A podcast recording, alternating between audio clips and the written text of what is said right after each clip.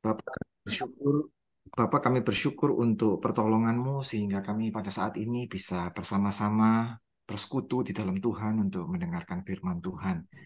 Siapkan hati kami ya Tuhan, ampunilah semua kesalahan kami. Janganlah kau biarkan kesalahan dan kelemahan kami menghalangi kami untuk menyerap firman-Mu. Biar rohmu sendiri bekerja di dalam hati kami masing-masing, membuka akal budi kami, membuat kami bisa mendengar, bisa mencerna dan melakukan firman Tuhan. Kami serahkan waktu kami di dalam tangan Tuhan. Dalam nama Yesus kami telah berdoa dan bersyukur. Amin. Jadi eh, tema pada hari ini adalah Injil Kerajaan. Jadi tepatnya itu bagaimana kita bisa menikmati berkat daripada Injil Kerajaan. Nah, saya akan bacakan terlebih dahulu ya. Saya akan bacakan terlebih dahulu Injil Markus pasal yang pertama ya. Injil Markus pasal yang pertama ayat yang ke-14 sampai ayat yang ke-28. Jadi Injil Markus pasal 1 dimulai dari ayat yang ke-14. Sesudah Yohanes ditangkap, datanglah Yesus ke Galilea memberitakan Injil Allah. Katanya, waktunya telah genap. Kerajaan Allah sudah dekat, bertobatlah dan percayalah kepada Injil. Ketika Yesus sedang berjalan menyusur Danau Galilea, ia melihat Simon dan Andreas saudara Simon. Mereka sedang menebarkan jala di danau sebab mereka penjala ikan. Yesus berkata kepada mereka, "Mari, ikutlah aku dan kamu akan kujadikan penjala manusia." Lalu mereka pun segera meninggalkan jalannya dan mengikuti dia. Dan setelah Yesus meneruskan perjalanannya sedikit lagi, dilihatnya Yakobus, anak Zebedeus, dan Yohanes, saudaranya, sedang membereskan jala di dalam perahu. Yesus segera memanggil mereka, dan mereka meninggalkan ayahnya Zebedeus di dalam perahu bersama-sama orang upahannya, lalu mengikuti dia. Mereka tiba di Kapernaum. Setelah hari Sabat dimulai, Yesus segera masuk ke dalam rumah ibadat dan mengajar. Mereka takjub mendengar pengajarannya, sebab ia mengajar mereka sebagai orang yang berkuasa tidak seperti ahli-ahli Taurat. Pada waktu itu di dalam rumah ibadat itu ada seorang yang kerasukan roh jahat. Orang itu berteriak, apa urusanmu dengan kami, hai Yesus orang Nazaret? Engkau datang hendak membinasakan kami. Aku tahu siapa engkau yang kudus dari Allah. Tetapi Yesus menghardiknya, katanya, diam, keluarlah daripadanya. Roh jahat itu menggoncang-goncang orang itu dan sambil menjerit dengan suara nyaring, ia keluar daripadanya. Mereka semua takjub sehingga mereka memperbincangkannya Katanya apa ini? Suatu ajaran baru. Ia berkata-kata dengan kuasa. Roh-roh jahat pun diperintahnya dan mereka taat kepadanya. Lalu tersebarlah dengan cepat kabar tentang dia ke segala penjuru Galilea. Jadi mengenai Injil Kerajaan, uh, subtemanya selain daripada Injil Kerajaan adalah bagaimana kita bisa mengalami Allah. Bagaimana bisa bisa mengenal Allah dan mengalami Allah dan mengalami Allah, mengenal Allah itu merupakan kabar sukacita, merupakan sesuatu yang baik. Jadi itu disebut sebagai Injil. Nah, nanti kita akan melihat relasi daripada beberapa konsep ini. Bagaimana kita mengalami Allah dan bagaimana mengalami Allah itu berarti juga kita mengalami kerajaan Allah, kuasa dari kerajaan Allah. Nah, cerita ini dimulai dengan sesuatu hal, suatu peristiwa yang cukup eh, apa namanya? memprihatinkan. Jadi peristiwa itu adalah ketika Yohanes ditangkap. Ya, ketika Yohanes ditangkap. Jadi pelayanan Yesus dimulai dengan sesuatu hal yang sangat kelihatannya itu membuat orang menjadi kecewa. Yohanes ditangkap. Yohanes adalah nabi Tuhan sendiri, adalah utusan Tuhan sendiri, juga merupakan saudara daripada saudara sepupu dari Tuhan Yesus. Jadi ketika Yohanes ditangkap, orang bisa bertanya-tanya, di mana Tuhan? Kenapa situasi menjadi gelap seperti ini? sebetulnya yang memegang kuasa siapa? Yang memegang kuasa itu Allah sendiri atau Herodes atau pemerintah Romawi? Siapa yang memegang kuasa? Jadi di sini ada suatu eh, apa namanya ketidakpastian. Dan di dalam ketidakpastian ini, di dalam kegelapan ini, di dalam hal yang sangat mengecewakan ini, Tuhan masih bekerja. Ya. Jadi pekerjaan Tuhan dimulai justru di saat seperti ini. Ya. Di saat seperti ini Yesus berkata, kerajaan Allah telah dekat. Nah, sering kali kita mengalami hal yang sama. Seringkali kita mengalami bahwa seolah-olah kok Tuhan itu tidak mengendalikan hidup saya. Yang berkuasa di hidup saya siapa? Yang berkuasa di hidup saya ini apakah kekuatan ekonomi dan politik, sosial politik? Yang menguasai hidup saya ini apakah hukum alam, hukum biologis? Apakah hukum masyarakat ini? Jadi siapa yang berkuasa? Kadang-kadang kita bingung apakah Tuhan ini membiarkan saya hidup seperti ini? Untuk apa? Nah, di saat seperti itu kita mendengar panggilan Tuhan. Ya. Nah, di sini kuncinya di sini di, di sini. Yesus berkata, "Bertobatlah kerajaan Allah telah dekat." Jadi pada saat kita berada di dalam kegelapan, pada saat kita bertanya Tuhan di mana, gitu ya. Pada saat kita dalam kelemahan Tuhan di mana, Tuhan menunjukkan bahwa kita akan mengalami Tuhan dan pengalaman akan Tuhan ini adalah identik dengan mengalami kerajaan Allah. Jadi sekali lagi, di saat kita bertanya Tuhan di mana, di saat keadaan menjadi kelam, Tuhan mengundang kita untuk bertemu dengan Dia dan mengalami Dia. Mengalami Dia ini berarti masuk ke dalam kerajaan Allah. Nah, bagaimana ya caranya kita mengerti ini? Mengalami Tuhan itu berarti masuk di dalam kerajaan Allah. Ini kok artinya agak abstrak ya. Nah, ini terjadi karena kita belum terlalu paham arti daripada kerajaan Allah. Jadi kerajaan di dalam bahasa Indonesia ya kerajaan itu seolah-olah ada makna geografis ya. Jadi kerajaan Inggris, United Kingdom ada wilayahnya sendiri atau negara Amerika Serikat ada wilayahnya sendiri. Jadi kerajaan itu seperti suatu negara gitu, yang ada wilayahnya sendiri, ada makna geografis. Nah, ini adalah pengertian tidak sepenuhnya tepat. Jadi kerajaan di dalam bahasa asli, Basileia, kerajaan ini ada makna dinamis. Jadi kerajaan Allah ini bisa dimengerti sebagai suatu situasi, suatu kondisi, suatu atmosfer Saudara pernah nggak ketemu orang, ya ketemu orang misalnya. Jadi ada orang-orang tertentu ya, kalau kita ketemu itu atmosfernya beda. Pernah nggak mengalami hal seperti itu? Jadi kita bertemu satu orang, waduh, itu orang ini atmosfernya very powerful. Ya, saya dulu di seminari itu salah satu dosen kami itu ya, waduh, itu orangnya sangat berwibawa sekali. Jadi kadang-kadang kalau kita sebagai murid itu ada semacam keluhan atau apa yang mau ngomong sama dia, begitu ketemu dia gitu nggak bisa ngomong langsung. Ya. Karena atmosfernya itu kuat sekali. Jadi kerajaan Allah itu seperti itu, suatu situasi, suatu keadaan. Nah keadaan ini apa? Kerajaan itu keadaan yang penuh dengan kemenangan Allah. Kerajaan itu adalah kuasa Allah. Jadi keadaan di mana ada kuasa Tuhan yang bekerja kemenangan kuasa Tuhan. Kuasa Tuhan yang memerintah.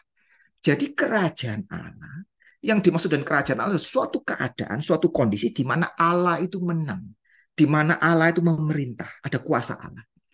Dan di Alkitab kuasa Allah itu merupakan kuasa yang membebaskan. Jadi kalau kita lihat di Alkitab, kuasa Allah itu kuasa yang membebaskan.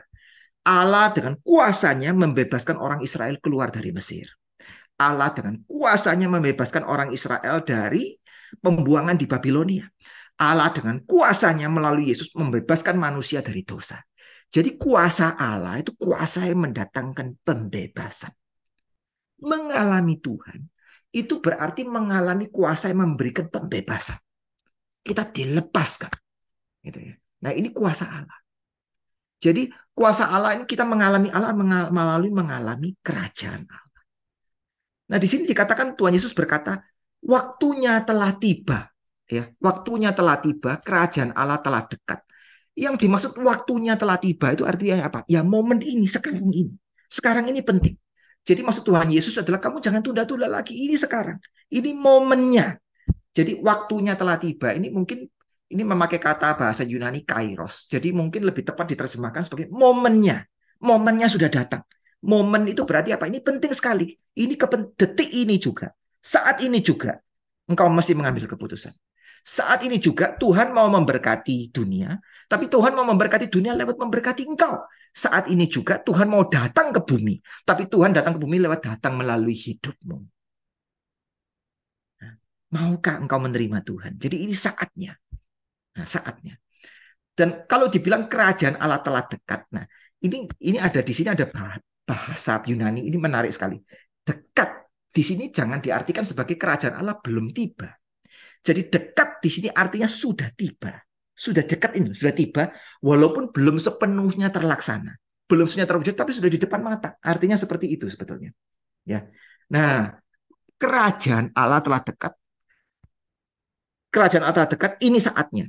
Nah, sekarang tadi saya sudah bilang ya, saya sudah bilang seperti ini. Kerajaan itu artinya apa? Kerajaan itu merupakan suatu kondisi.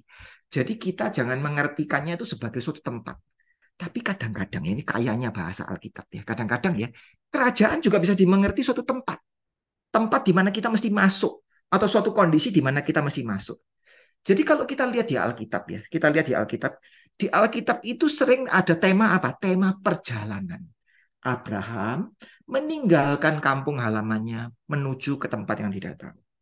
Orang Israel keluar dari Mesir masuk ke tanah Kanaan orang Israel keluar dari Babylon kembali ke tanah. Jadi selalu ada perjalanan. Jadi kita masuk ke dalam kerajaan Allah itu juga lewat perjalanan. Nah, perjalanan itu selalu ada dua unsur ya saudara ya. Meninggalkan satu tempat, masuk ke tempat yang lain. Nah, sekali lagi ya. Sekarang kita diundang untuk mengalami Allah. Diundang untuk mengalami Allah itu berarti diundang untuk masuk ke dalam kerajaan Allah. Nah, kita itu bagaimana kita masuk dalam kerajaan Allah? Itu merupakan suatu perjalanan. Nah, suatu perjalanan itu ada dua unsur, meninggalkan sesuatu, masuk ke sesuatu tempat. Sama seperti orang Israel meninggalkan Mesir, masuk ke tanah Kanaan. Ya, kita kalau pergi ke satu tempat dari Jakarta ke Surabaya, misalnya kita meninggalkan Jakarta, masuk ke Surabaya. Jadi meninggalkan dan masuk. Nah, ini kuncinya ya, jangan lupa dua kata kerja ini, meninggalkan sesuatu dan masuk. Dan yang disebut dengan meninggalkan sesuatu itu artinya bertobat. Dan percayalah itu masuk. Jadi ini Tuhan Yesus memberikan kita dua kata kerja. Waktunya telah tiba, kerajaan Allah telah dekat, bertobatlah dan percayalah kepada Injil. Bertobat itu artinya meninggalkan tempat yang lama. Percaya itu artinya masuk ke tempat yang baru. Ya. Bertobat itu meninggalkan tempat yang lama. Meninggalkan apa? Ya, meninggalkan apa? Kita meninggalkan apa? Apa yang mesti kita tinggalkan? Nah, yang kita tinggalkan itu adalah apa? Konsep otoritas yang salah, konsep kuasa yang salah, konsep otoritas yang salah. Maksudnya apa, saudara? Maksudnya begini, kita itu kalau belum percaya Tuhan, kita di luar kerajaan Allah. Kalau kita di luar kerajaan Allah, kita merasa kita ini yang punya kuasa. Ini konsep otoritas yang salah. Saya yang berotoritas. Jadi saya dan saudara ini raja dan ratu kecil. Hidup kita ini kerajaan-kerajaan kecil nih. Kita mau atur hidup kita semau kita. Yang penting saya yang berkuasa. Yang penting saya yang jadi raja. Yang penting saya jadi ratu. Nah sekarang mendengar Injil Yesus kita bilang apa? No, kamu masih digulingkan. Kamu masih turun tahta. Jadi yang disebut bertobatlah itu artinya keluar dari mana? Keluar dari konsep otoritas kuasa yang sama. Ya, saya bukan penguasa dari hidup saya. Saya bukan raja dari hidup saya. Saya masih turun tahta. Saya merasa saya itu rajanya, ratunya hidup saya. Pokoknya saya mau bebas. Tapi kebebasan saya hanya mendatangkan penderitaan. Kebebasan saya itu bebas untuk diperbudak oleh dosa. Nah, sekarang bertobat itu berarti keluar. Keluar dari mana? Keluar dari tempat yang lama.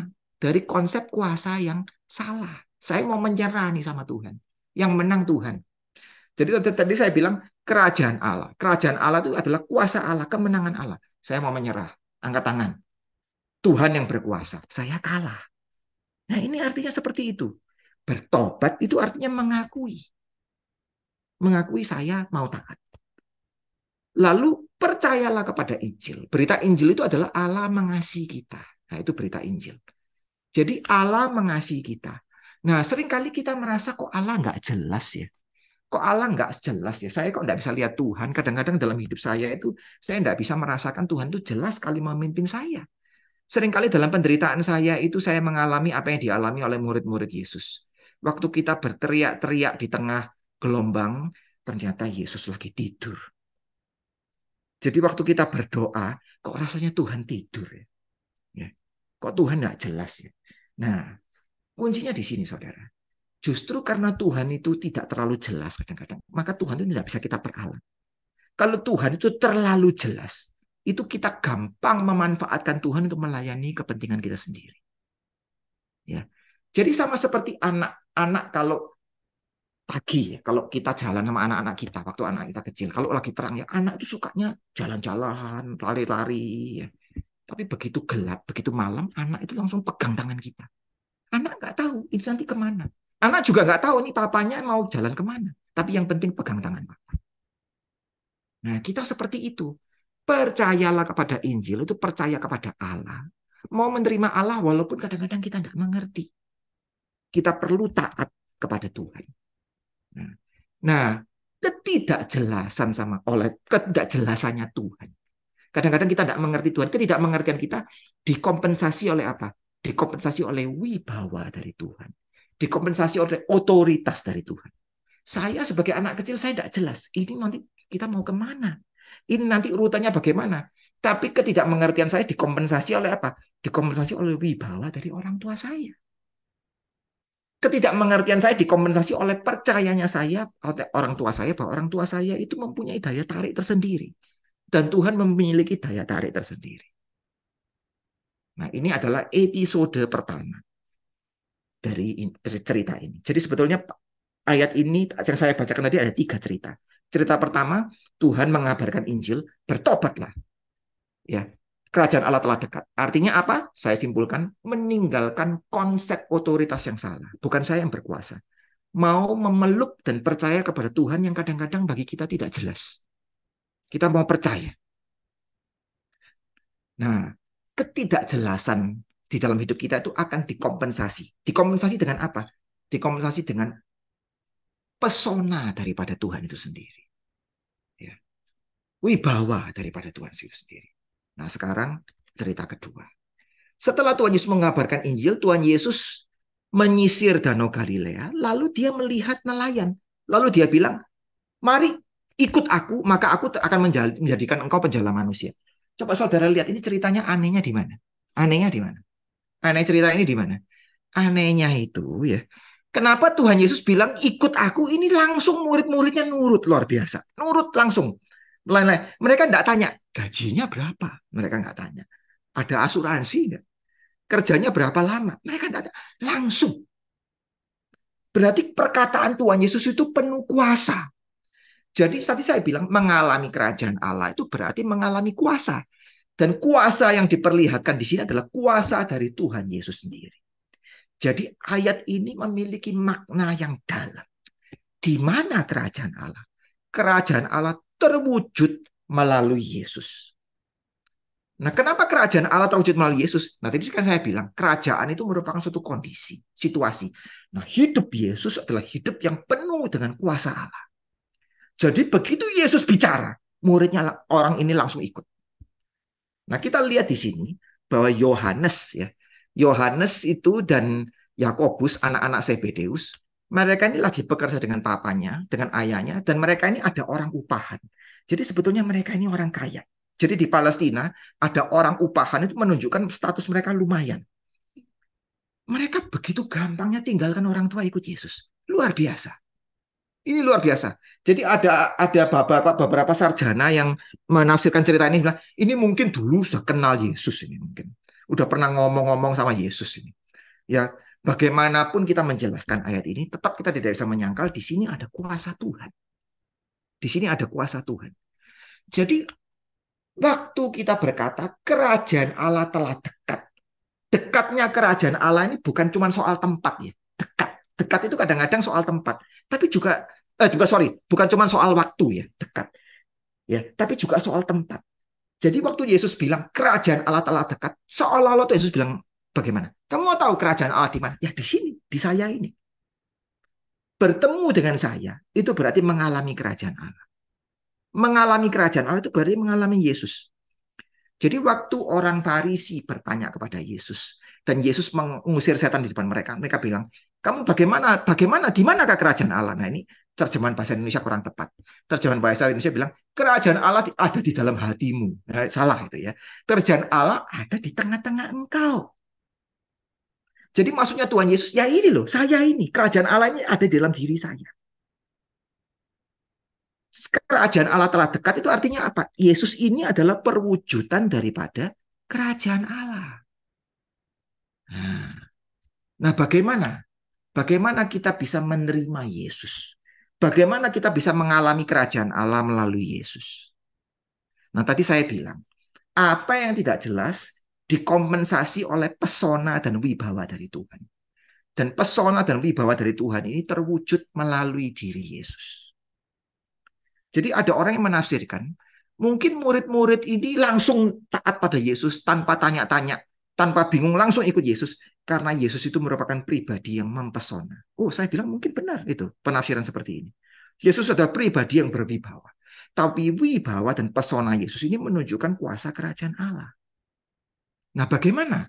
Bagaimana kita masuk ke dalam kerajaan Allah melalui Yesus? Nah, jangan lupa tadi saya bilang. Apa itu dua kata kerja? Keluar dan masuk. Kita tinggalkan sesuatu, masuk sesuatu. Bertobatlah, keluar dari mana? Percayalah, masuk ke mana? Bertobatlah. Apa yang mesti kita tinggalkan waktu kita mengikuti Yesus? Yang kita mesti tinggalkan adalah pandangan kita soal hidup yang ideal. Nah, tadi kalau saya bilang yang pertama pandangan kita soal kuasa, soal otoritas. Sekarang yang mau kita tinggalkan adalah pandangan hidup kita yang ideal sesuatu yang membuat kita itu pro status quo. Tahu ya artinya pro status quo. Sesuatu yang membuat kita nggak mau maju jalan. Sesuatu yang membuat kita nyaman, pandangan hidup yang ideal. Ya. Jadi bagi banyak orang ya, waktu saya di Singapura dulu itu banyak teman-teman kami orang-orang Singapura bilang kalau di Singapura ya banyak anak-anak muda itu hidup yang ideal itu 3C katanya. 3C. C itu apa? Credit card, car sama kondo. Jadi ada kartu kredit, ada mobil, ada kundup. Ya, itu hidup yang enak. Ya. Macam-macam ya. Ada ada orang yang bilang hidup yang enak apa? Saya punya rumah yang ada kolam renangnya. Ya, hidup yang enak apa?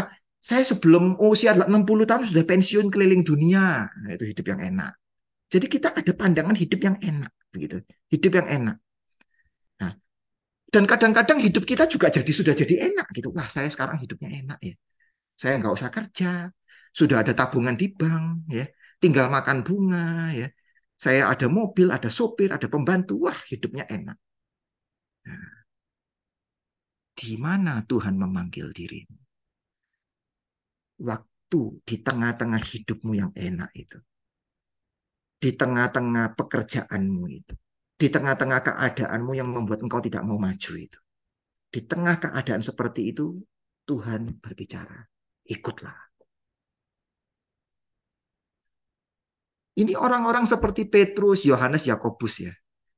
Orang-orang seperti ini dari kecil sudah menjadi pelayan, nelayan. Jadi zaman dulu itu profesi itu selalu diturunkan ya dari generasi menjadi ke generasi. Jadi mereka tahunya ya jadi nelayan. Nah, mereka merasa nyaman menjadi nelayan. Orang seperti Yohanes dia punya orang-orang upahan. Dia merasa senang, dia merasa nyaman menjadi nelayan. Tuhan Yesus bilang, ikut aku.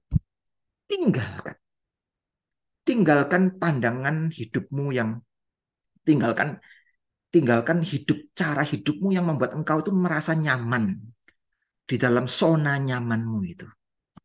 Mau nggak ikut saya? Nah, ini luar biasa sekali. Ya, panggilan Tuhan ini. Jadi eh, dulu di Tiongkok ya ada satu orang yang namanya Ma Yuan. Ya, Ma itu satu jenderal, ya satu jenderal. Ya, dia bilang seperti ini. Dia kaya sekali, luar biasa kaya sekali. Jadi dia kaya, dia pensiun dini.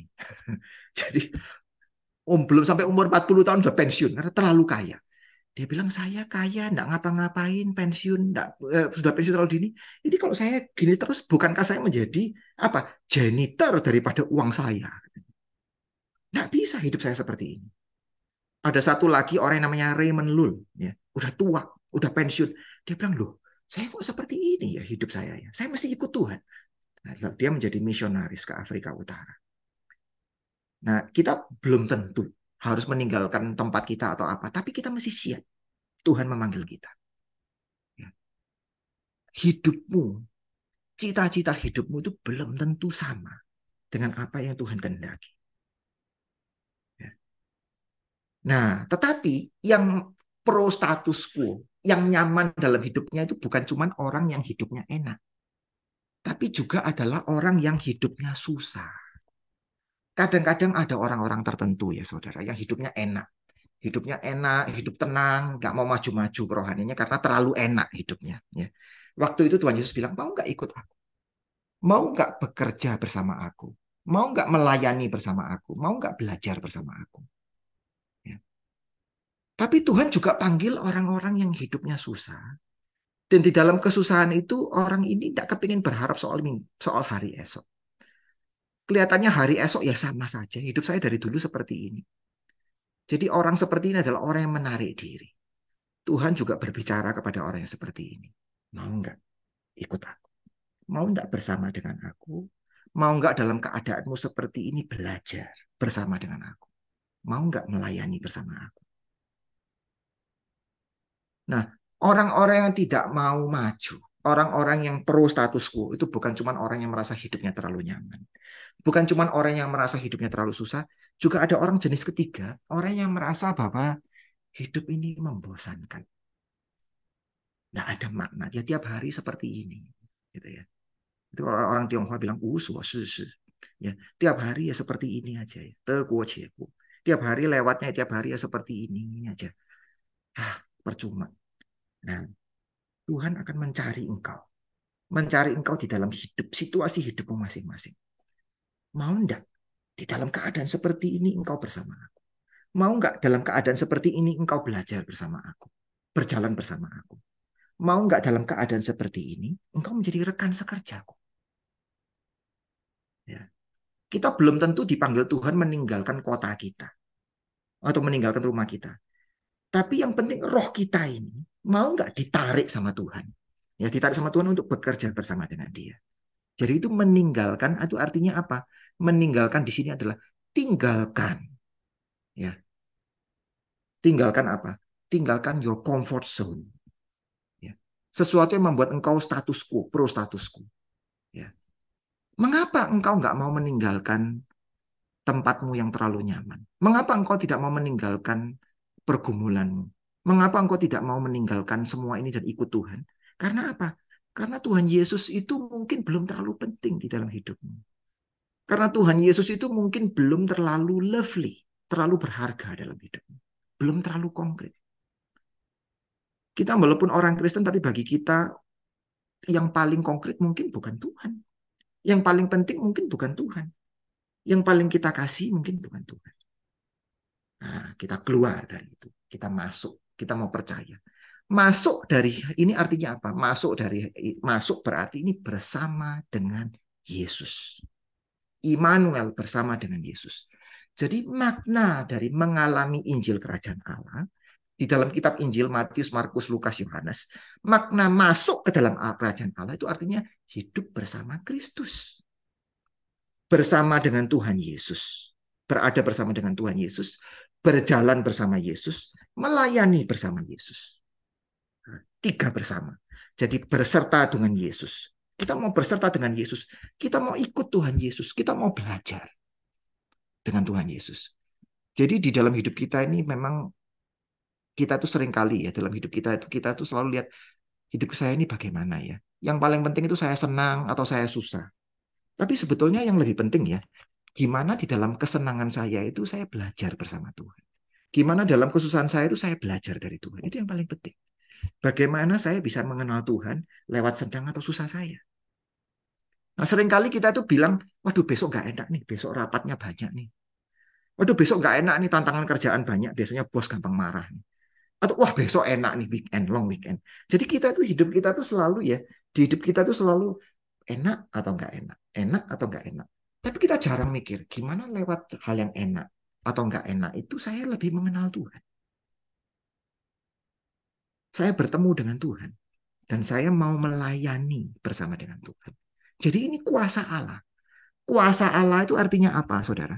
Mengalami kuasa Allah, mengalami kuasa Yesus, itu berarti kuasa, bukan kuasa yang membuat kita kaya, bukan kuasa yang membuat kita sehat, belum tentu, tapi kuasa yang membuat kita bersatu dengan Yesus. Kuasa yang membuat kita itu belajar dari Yesus, dan kuasa yang membuat kita menjadi rekan sepelayanan Tuhan Yesus. Tuhan mau menjadikan kita rekan-rekan sekerja dia. Sama seperti Tuhan memanggil murid. Nah, ini dua cerita ya. Cerita yang pertama, tinggalkan konsep otoritas yang salah. Mau memeluk, masuk, percaya kepada Allah yang kelihatannya nggak jelas. Tapi menarik. Yang kedua, tinggalkan konsep hidup yang ideal yang salah. Tinggalkan status quo, comfort zone. Masuk ke mana? Masuk berarti hidup bersama Tuhan Yesus, belajar bersama dengan Tuhan Yesus dan mau melayani bersama Tuhan Yesus. Itu yang kedua. Nah, sekarang yang ketiga. Terakhir. Cerita ketiga ini Yesus masuk ke dalam rumah ibadah dan Yesus mengusir setan. Pertamanya Yesus mengajar dan orang-orang takjub. Waduh, ini dari mana ini? Kita tidak pernah dengar orang pengajar dengan kuasa seperti ini. Lalu Yesus mengusir setan. Coba saudara lihat. Kisah dua kisah ini, Yesus memanggil murid, dengan Yesus mengajar dan mengusir setan. Ini semua kisah-kisah yang menunjukkan kuasa kerajaan. Jadi waktu Yesus mengabarkan Injil kerajaan, kuasa kerajaan ini terbukti lewat cara dia panggil murid. Ya. Dia begitu ngomong, ikut aku. Murid langsung dengar ikut dia. Begitu dia berkhotbah, ada kuasa yang membuat orang takjub. Begitu dia bicara, setan langsung keluar. Ini ada kuasa Allah di sini. Nah, kuasa Allah ini adalah kuasa firman Allah. Ya. Jadi kuasa kerajaan Allah itu adalah kuasa firman dari Tuhan. Mengalami kuasa Tuhan itu berarti mengalami kuasa firman. Kuasa dari Allah itu dialami melalui firman Allah yang merubah hidup kita. Mediasinya adalah seperti itu. Nah, di sini kita melihat sekarang pelajaran yang terakhir. Nah, kuasa Allah. Jadi inti daripada cerita ini adalah Yesus mengusir setan. Ya, Yesus mengusir setan. Nah, setan, kekuatan roh atau setan itu di dalam Alkitab itu ada hubungannya dengan konsep kuasa juga. Konsep kuasa. Jadi setan itu ada ada hubungannya dengan konsep power. Dunia roh di dalam Alkitab itu ada hubungannya dengan konsep power. Jadi setan itu mewakili power yang jahat, kuasa yang jahat. Sedangkan roh Allah itu mewakili kuasa Allah kuasa yang paling tinggi. Ya. Nah, kalau kita lihat cerita ketiga, ini kita mau mencoba merenungkan bagaimana saya bisa mengalami kerajaan Allah. Bagaimana saya bisa masuk ke dalam kerajaan Allah melalui kisah ketiga. Nah, tadi jangan lupa dua kata kerja. Keluar dan masuk. Betul nggak? Tadi keluar dari apa? Konsep konsep otoritas yang salah. Keluar dari konsep hidup yang salah. Sekarang yang ketiga, keluar dari konsep kuasa yang salah. Konsep power yang salah. Kuasa atau power. Nah, apa artinya ya kuasa atau power? Power. Jadi di dunia ini ya saudara, kita hidup itu kita perlu power. Ya, kita perlu power untuk hidup kita itu lebih lebih apa namanya mendatangkan kebahagiaan kita perlu power. Dan kita bisa bilang ya bahwa masyarakat yang disebut sebagai masyarakat atau negara itu adalah the network of powers. Jaringan kuasa. Jaringan kekuatan. Jadi manusia berusaha untuk bagaimana memanfaatkan kuasa-kuasa ekonomi politik di dalam suatu masyarakat untuk mendatangkan keuntungan pribadi. Jadi kita tuh perlu perlu kuasa, perlu kekuatan. Ya, jadi ini kata kekuatan dalam bahasa Indonesia itu sama dengan kata kata kuasa. Dalam bahasa Mandarin nengli, nengli power. Ya. Jadi maksudnya apa? Kuasa, kekuatan. Nah, kekuatan apa yang paling kita butuhkan sebetulnya? Coba. Ini contohnya. Kekuatan apa? Yang pertama adalah kekuatan fisik. Itu paling basic. Kita mesti memiliki kekuatan fisik. Jadi kalau saya bilang kekuatan itu sama dengan kuasa. Ya. Kekuatan fisik atau kuasa fisik. Ya. Jadi kita badan kita mesti sehat, badan kita mesti kuat. Itu yang paling penting. Kita punya cita-cita, kita punya ambisi, kita punya rencana, tapi badan kita masih sehat. Ya. Jadi ada dalam bahasa Tionghoa itu pepatah bahwa badan yang sehat itu modal. Modal yang paling penting badan sehat. Ya. Uang mungkin bisa habis, tapi selama badan masih sehat, kita masih bisa cari uang lagi. Ya, badan sehat itu penting, itu kuasa, kekuatan fisik. Tapi badan yang sehat itu tidak cukup. Ada kekuatan yang berikutnya. Kekuatan yang berikutnya adalah kekuatan intelek. Ya, kekuatan intelek. Jadi kita mesti menjadi orang yang cukup pandai, cukup berhikmat. Kita tahu bagaimana kita mengendalikan problem di hidup kita, bagaimana kita mendatangkan keuntungan. Itu perlu. Nah, kekuatan yang ketiga, kekuatan fisik, kekuatan intelek, kekuatan yang ketiga apa? Kekuatan yang ketiga adalah kuasa reputasi. Ini kalau dalam bahasa Inggrisnya agak kaku ya. Kalau dalam bahasa Mandarin enak sekali. Dili, ya, dili, cili, mingli, nah, ya kan? singkat. Ya. Jadi kekuatan fisik, kekuatan intelek, dan kekuatan secara reputasi. Jadi kita mesti menjaga reputasi supaya orang percaya sama kita. Nah, itu penting. Nah, di samping kuasa jasmani, kuasa intelek, kekuatan intelek atau kekuatan reputasi, di dalam masyarakat ini banyak lagi kuasa-kuasa yang lain. Ada kuasa ekonomi, kekuatan ekonomi. Ada kuasa politik. Ada kuasa apa lagi? Ada kuasa alam, kekuatan alam. Ya, ini pandemi, global warming, ya. Ini udara tambah panas, tambah, ini kan semua menunjukkan bahwa alam itu punya kuasa seperti ini. Nah, orang yang pandai, orang yang sukses adalah orang yang menggunakan kekuatan intelek, kekuatan fisiknya untuk bagaimana memanipulasi kuasa-kuasa di dunia ini. Bagaimana dia memanfaatkan kekuatan politik, kekuatan ekonomi, kekuatan sosial, kekuatan budaya, semuanya untuk mendatangkan keuntungan. Bagaimana dia bekerja, bagaimana dia berusaha segala sesuatu mendatangkan kebaikan bagi orang yang punya hikmat untuk memanfaatkan kuasa-kuasa tersebut. Sehingga hidup ini merupakan network of power. Dan kita memandang orang lain itu berdasarkan itu. Kita mau kenal dengan orang yang punya kuasa. Kita mau kenal dengan orang yang secara politik itu kuasanya tinggi. Kita mau kenal dengan orang yang punya kekuatan ekonomi. Kita punya kenal dengan orang yang reputasinya bagus. Kita menilai orang dari situ. Sehingga kita nggak mau mungkin kadang-kadang sebagian dari kita atau banyak dari kita kita tidak mau membuang waktu mungkin untuk orang dengan orang-orang yang tidak punya kuasa apa-apa. Bukan hanya kita menilai orang lain dengan cara itu, kita menilai diri kita juga seperti itu. Kalau saya kuasanya kurang besar, saya akan menjadi minder. Kok saya nggak seperti orang lainnya? Saya mesti orang yang punya kekuatan intelek. Kok kekuatan intelek saya kalah ya sama orang ini? Ya. Saya kerja mati-matian. Uangnya sedikit. Ini orang nggak kerja sebentar aja langsung kaya. Ini kok orang hokinya lebih gede dari saya. Ya, kuasanya gede. Ya. Kita juga nggak bisa terima diri kita sendiri. Bukan juga demikian. Kita juga menilai Tuhan dari hal itu. Kalau Tuhan nak memberikan saya tubuh yang sehat. Kalau Tuhan nak memberikan saya kekuatan intelek. Kalau Tuhan nak memberikan saya kekuatan ekonomi. Wah, saya tidak suka. Saya punya Tuhan gunanya apa? Tuhan berkuasa. Tuhan mesti memberikan saya dengan kuasa seperti ini. Jadi kita ini tenggelam di dalam the network of power. Ya. Saudara bisa rasa nggak? Hidup kita ini ditentukan oleh kita punya power nggak? Kita punya kuasa nggak? Ya. Nah, kita mesti tinggalkan ini semua. Tinggalkan semua itu maksudnya apa, saudara? Alkitab mengundang kita untuk keluar dari the network of power.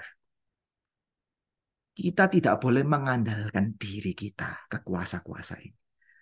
Di dalam kitab Yeremia dikatakan celakalah orang yang bersandar kepada manusia. Orang yang bersandar kepada kekuatannya sendiri. Ya. Kita mesti tinggalkan semua uh, konsep kuasa ini dan kita menjadi orang yang lemah. Jadi kita mesti menjadi orang yang berkata kepada Tuhan, Tuhan, aku nggak punya apa-apa. Ya. Begitu kita memeluk kuasa-kuasa ini, kuasa kesehatan, kuasa ekonomi, kuasa politik, saudara nanti lihat, kuasa-kuasa ini nanti lama-lama akan menjadi monster yang mengendalikan hidup kita, menjadi berhala-berhala. Kita akan diterkam dan terakhir kita hilang. Kehilangan semua itu, kita akan binasa. Tapi ada momen-momen di mana Tuhan itu melawat kita. Ada momen-momen di mana saya menjadi sakit. Ada momen-momen di mana keuangan saya mulai goyang. Ada momen-momen di mana cita-cita saya tidak terlaksana. Saat-saat seperti itu Tuhan mengundang kita untuk meninggalkan konsep kuasa yang salah. Konsep kuasa yang salah. Masuk ke dalam kerajaan Allah. Masuk ke dalam kerajaan Allah itu menjadi orang yang bagaimana, saudara? Yesus berkata, berbahagialah orang yang miskin di hadapan Allah karena merekalah yang mempunyai kerajaan Allah. Orang yang miskin adalah orang yang mengakui dirinya bukan siapa-siapa. Nah, kita ini ingin jadi sumber kuasa. Ya, sumber kuasa. Jadi di, saya lihat di Indonesia itu banyak toko-toko perusahaan itu pakai kata sumber-sumber ya, sumber waras, sumber sukses, ya, sumber macam-macam. Kita ingin jadi sumber kuasa dipandang orang. Tapi sekarang kita tahu kita bukan sumbernya. Sumbernya itu adalah Tuhan sendiri. Tuhan sendiri. Jadi kita mau dipakai Tuhan. Waktu aku lemah, Paulus berkata demikian. Waktu aku lemah, aku kuat. Justru di dalam kelemahan pula kuasa Tuhan itu nyata.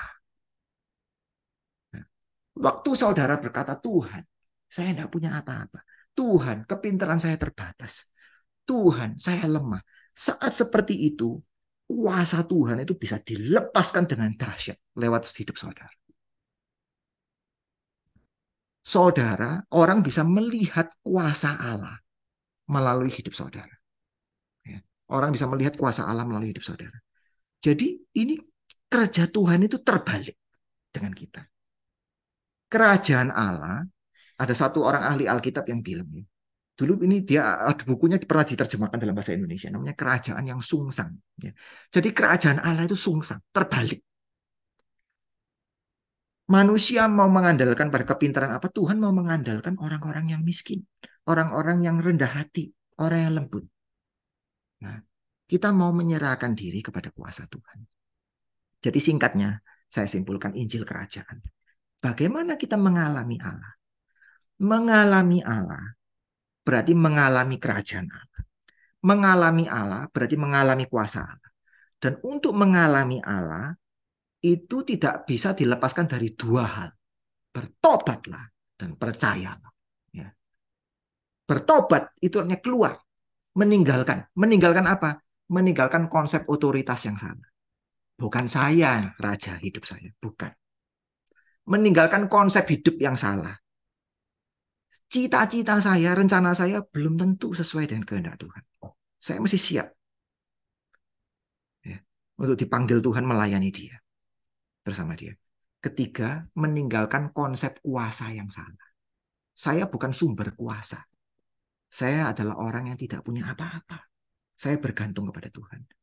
Itu bertobat kemudian masuk masuk ke kerajaan. Percaya artinya apa? Kita percaya mau taat kepada Allah. Walaupun kadang-kadang kita nggak jelas. Kedua kita mau ikut Tuhan Yesus. Bekerja bersama dengan Tuhan Yesus. Dan yang ketiga ya, yang ketiga adalah kita mau menjadi saluran daripada kuasa Tuhan sendiri. Ya saluran daripada kuasa Tuhan sendiri. Mau nggak kita seperti itu? Gitu. Nah itu bisa dilihat kuasa Tuhan saya bingung ya. Saya lihat orang-orang yang sakit, mereka ngomel terus. Tapi kalau kamu saya lihat kamu, kamu sakit, kamu memuji Tuhan. Saya bingung ya. Saya lihat orang lain itu kalau kalau ada orang benci dia, dia kutukin orang yang dia benci. Kalau kamu kok bisa ya mengasihi, mengampuni orang lain? Saya bingung ya. Kalau saya lihat orang yang stres ya, dia langsung minum obat tidur. Langsung begini, tapi kamu terus berdoa. Dari mana ini? Ini kuasa dari mana? Ini? Kita dipanggil seperti itu. Ya. Baik, sampai di sini dulu perenungan firman Tuhan. Ya. Mari kita berdoa sebentar. Tuhan kami sungguh bersyukur untuk firman-Mu yang memanggil kami untuk mengalami Engkau. Dan mengalami Engkau berarti kami masuk ke dalam kerajaan.